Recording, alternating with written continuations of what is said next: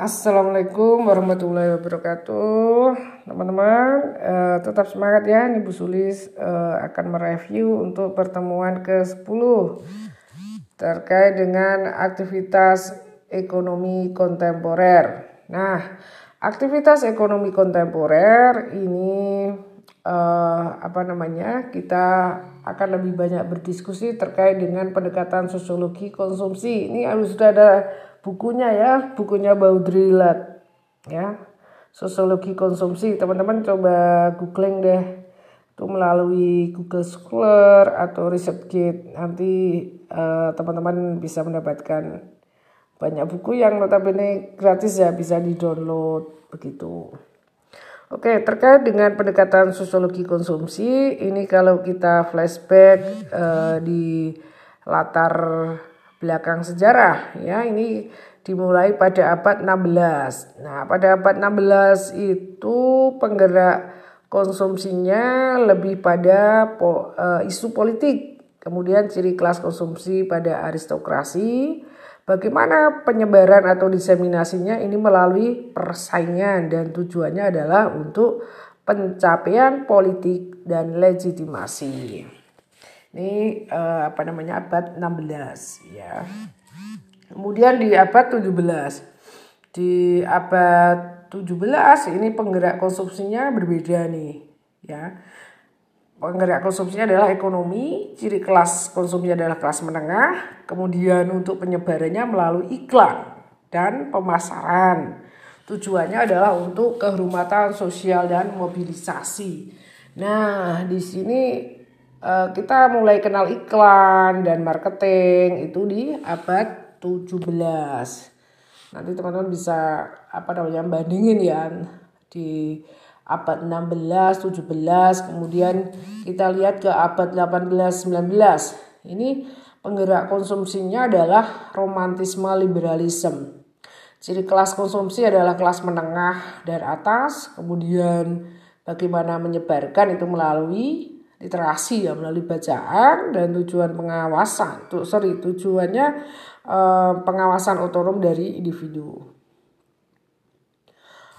Oke teman-teman semua eh, ini untuk eh, sosiologi konsumsi ini ya. Teori konstruksi penggunaan barang dan pengelolaan hubungan sosial. Mary Douglas dan Baron Easterwood Asumsi dasarnya apa dari teori ini? Yaitu konsumen adalah individual yang mencerminkan kedaulatan individual untuk memenuhi kebutuhan. Nah, tujuan konsumsinya adalah barang yang digunakan untuk memungkinkan dan menstabilkan kategori budaya. Yang kedua, untuk membuat dan mengelola hubungan-hubungan sosial. Nah, Bagaimana pendekatan teoretik itu digunakan? Bagaimana konsumerisme itu dapat menjadi tujuan akhir atau goal terakhir? Nah, teori konstruksi penggunaan barang dan pengelolaan hubungan sosial ini uh, teorinya Mary Douglas dan Baron Isherwood. Kemudian ada teori sistem objek yaitu hubungan konsumsi dan sistem ekonomi. Ini teorinya Baudrillard. Teori alat-alat konsumsi dengan pembedaan karakter konsumsi ya ini ngomongin tentang kesenangan atau kenikmatan mencolok mata dan konsumsi mencolok mata. Ada juga teori sosial habitus yang menjelaskan bagaimana kelas-kelas yang berbeda menggunakan barang-barang yang berbeda untuk menyatakan tempatnya dalam struktur sosial. Teori sistem objek yaitu hubungan konsumsi dan sistem ekonomi. Baudrillard. Tolong ya uh, Bu Sulis ingetin teman-teman nanti uh, bisa baca lebih lanjut, elaborasi lebih lanjut terkait dengan sosiologi konsumsi bukunya Baudrillard. Ya, dapatkan di toko-toko buku kesayangan Anda. Ini sudah diterjemahkan juga ya. Kalau yang mau uh, apa namanya dalam uh, e-book yang asli ya consumption sociology ya itu nanti bisa di uh, googling ya teman-teman ngetik keywordnya Baudrillard ya ebook ya, misalnya ya, nanti muncul insya Allah. Nah needs are related to a system of object. Baudrillard ini berangkat dari asumsi homo economicus di mana mengindikasikan relasi antara manusia dengan objek. Pengertian ini berarti bahwa seseorang akan mengarahkan dirinya pada penggunaan suatu benda yang mampu memberikan kepuasan. Nah, transformasi dari necessity of needs pada masyarakat modern awal ini necessity atau kebutuhan ya merupakan prioritas dari daya tahan individual yang kemudian mempengaruhi tingkah laku individu. Pada masyarakat pasca modern, necessity of needs merupakan hasil penciptaan kreasi di mana didukung oleh perkembangan kapitalisme dan pasar. Nah, kita lihat di sini ada teori alat-alat konsumsi dengan pembedaan karakter konsumsi. Pertama terkait dengan Vablen. Vablen itu membedakan tiga basis alasan e, konsumsi. Orang itu melakukan tindakan konsumsi atas dasar apa? Nah, Vablen itu menjelaskan eh, pertama alasan penghargaan sosial, ya kemudian kedua gengsi, yang ketiga atribut atau status. Nah, kategori perbedaan alat konsumsi ini ada dua, yaitu konsumsi untuk kesenangan, yaitu kenikmatan mencolok mata. Ini merupakan konsumsi yang tidak produktif untuk masyarakat terbatas kelas atas, eh, kemudian kaum feodal. Nah, ini contohnya adalah batik Garuda. Nah, ini untuk kalangan raja atau keraton. Nah, Baudrillard menyimpulkan bahwasannya sistem kebutuhan adalah produk dari sistem produksi. Sistem kebutuhan adalah produk dari sistem produksi. Contohnya apa? Salon. Mengapa salon itu muncul di banyak titik ya di kota-kota bahkan sudah merambah di desa-desa. Nah ini karena eh, ada sistem kebutuhan ya produk dari sistem produksi.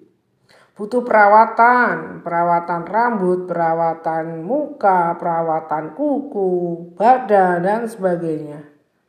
Ya, wajah ya.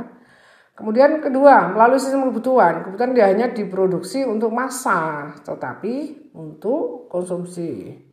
Oke, kita lihat di sini ya, terkait dengan e, basis kebutuhan. Ini mengapa muncul salon? Ya, teman-teman nanti bisa cek ya. Orang ini kan kemudian mengkonstruksi ya. Oh, ada salon berarti ada kebutuhan untuk perawatan diri, perawatan secara fisikly. Yang kedua, konsumsi mencolok mata. Konsumsi yang tidak produktif terhadap barang-barang. Ini terjadi untuk masyarakat luas, kelas menengah dan kelas bawah. Nah, contohnya apa ini? Diskon. Ya, itu konsumsi mencolok mata. Jadi ketika kita eh, main-main uh, ke mall atau square atau amplas itu ya atau hipermarket yang lain tiba-tiba kita disambut diskon until 70% atau 50% plus 20% ya masing-masing outlet itu nanti sudah ada tulisannya. Itu yang dinamakan konsumsi mencolok mata. Langsung terpapar ya. Terpapar wah jelas. Wah ini diskon hanya sekian persen. Harga sekian. Harga dari 500 diskon 50 persen. Nah, jadinya 150 eh, nah teman-teman bisa cek kembali ya uh, selama pandemi ini sudah berapa kali nih ke mall ke amplas sorry ke hypermarket atau square itu. Nah ini apalagi di bulan-bulan Desember nih banyak banget ini diskon-diskon akhir tahun ya teman-teman yang berada di posisi uh, apa namanya zona hijau ya, bisa dengan protokol kesehatan bisa main-main ke situ ya. Oke. Akhir tahun tuh banyak mall, banyak uh, square hypermarket itu menawarkan uh, potongan harga atau diskon ya. Ini yang dijadikan representasi konsumsi mencolok mata. Masuk ke apa namanya ruangan langsung tertulis harga sekian harga spesial dengan diskon sampai 70% dan seterusnya ya Oke, selanjutnya adalah terkait dengan teori sosial habitus. Ini yang menjelaskan bagaimana kelas-kelas yang berbeda menggunakan barang-barang yang berbeda untuk menyatakan tempatnya dalam struktur sosial. Teori ini berisi tentang bagaimana kelas-kelas yang berbeda menggunakan barang-barang yang berbeda untuk menyatakan tempatnya dalam struktur sosial. Apa itu konsumsi dan apa itu social habitus? Nah, kita lihat di sini nih. Kegiatan konsumsi dilatar belakangi oleh konteks memandang capital sebagai economic capital dan cultural capital. Kedua kategori ini menentukan posisi sosial dan lifestyle atau karakteristik sosial suatu kelompok masyarakat. Nah, sementara itu, social habitus diterjemahkan sebagai social habitus is a system of durable dispositions. Di mana sistem kecenderungan ini merupakan suatu ambiguitas yang menempatkan objek pada posisi yang berbeda. Contoh, Lion McD, Lion McDonald. Ini diciptakan untuk mengubah dunia di mana kalau sarapan atau makan siang dengan burger gitu kan. Pizza merupakan ekspresi rutin dari kelas yang mapan. Ini kan konstruksi sosial.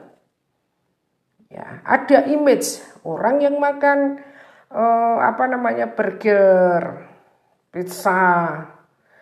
Ini menunjukkan kelas yang mapan. Itu kan image yang dibangun ya. Konstruksi sosial yang dibangun. Nah, faktanya ya, faktanya kita lihat di sini. Setiap benda diekspresikan melalui perilaku yang dihadirkan untuk melingkupi sebagian besar anggota masyarakat. Tapi yang menjadi pertanyaan, apakah yang membeli burger di McD itu selalu orang-orang kaya? Bisa jadi enggak, iya kan? Kenapa? Ya karena misalnya pengen aja tahu di McD seperti apa. Nah dengan nabung dulu, oh ngerasain makan di McD itu kayak gini ya. ya misalnya eh, kita ke mall atau apa ya kalau di Amplas tuh ya Amplas Ambarukmo Plaza itu makan di pinggir yang deket kaca yang pinggir jalan ya keliat wah itu kayak akuarium gitu jadi orang melihat wah ini udah kelas kelas atas the have. Tapi faktanya bisa jadi enggak karena bisa jadi ketika mau makan di sana itu uh, ya butuh perjuangan untuk uh, bisa sampai ke sana. Misalnya harus dengan nabung dulu. Nah, itu kan nabung itu berarti bagian dari effort yang menunjukkan kalau mau makan di McD itu harus butuh perjuangan nabung sih, nabung dulu. Nah, ini yang kemudian eh, apa namanya memberikan tafsir pada kita bahwa yang makan McD, yang makan di McD atau eh, apa namanya di Pizza Hut atau yang lain itu belum tentu sepenuhnya mereka dari kalangan orang-orang the have, orang-orang kaya, belum sepenuhnya. Bisa jadi tidak ya. Nah, Inilah kemudian yang dalam konteks ini objek. Objek tadi kan McD itu telah memetakan orang berdasarkan karakteristik kelas tentatif.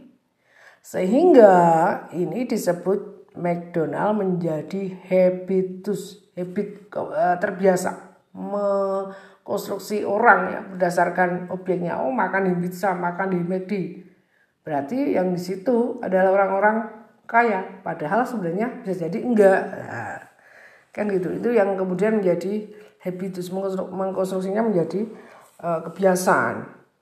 Bagaimana kelas menengah hidup dan bagaimana kelas-kelas yang ada di bawahnya terdorong untuk ikut merasakan makanan yang dicitrakan sebagai makanan kelas atas.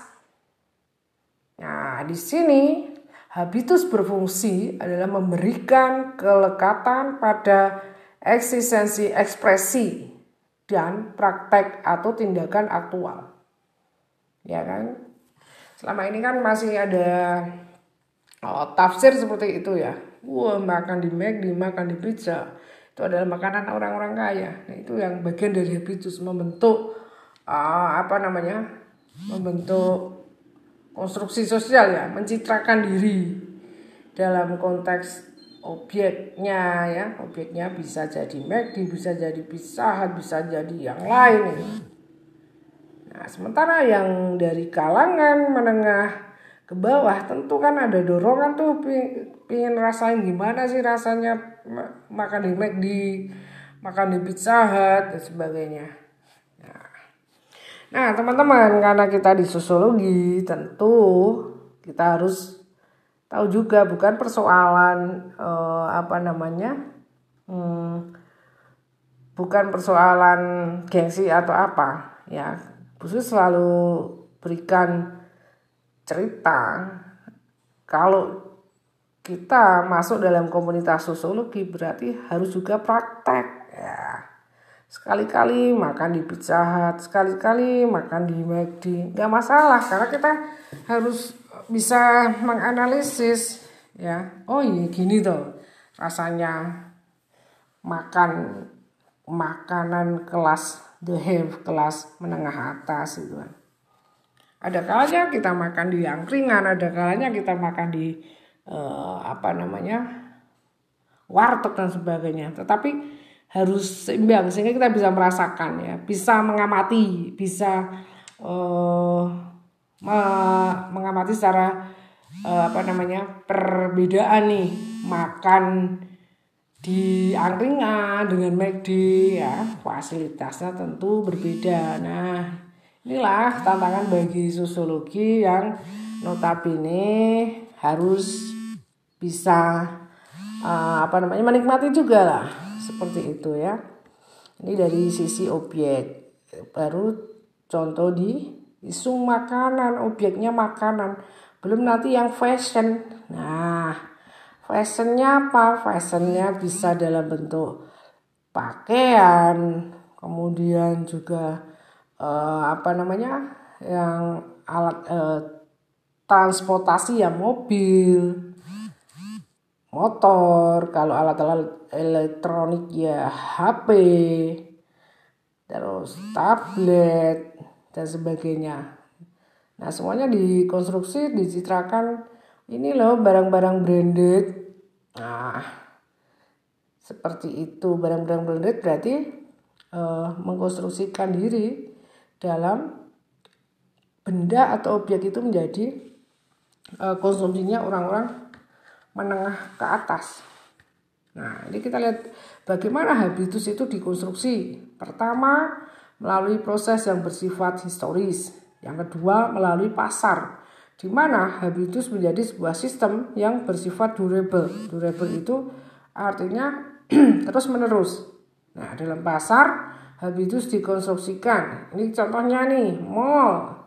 Mall itu berfungsi sebagai realitas objektif, dapat dibedakan, dan subjektif, tidak dapat dibedakan. Kita lihat nih contoh-contoh mall.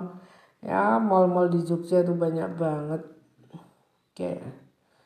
Teman-teman yang sudah posisi di Jogja bisa jalan-jalan ya ke mall karena ada tugas observasi juga ya. Jadi harus ke mall ya ada rame mall ada galeria dan seterusnya.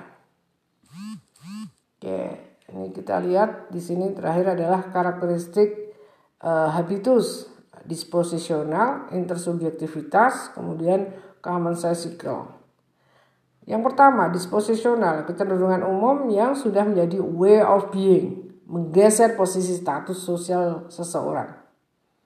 Yang kedua, berlaku untuk diobjektifikasi oleh suatu proses intersubjektivitas. Memikirkan atau menerjemahkan perilaku orang lain dengan perilaku sendiri. Dan terakhir adalah common sensical. Kebenaran habitus adalah untuk mereproduksi makna, melakukan interpretasi atas pernyataan subjektif. Nah, Oke, okay, eh, begitu ya teman-teman untuk review pertemuan ke-10 dari Ibu Sudis. Terima kasih untuk kerjasamanya, tetap semangat ya, sehat selalu. Assalamualaikum warahmatullahi wabarakatuh.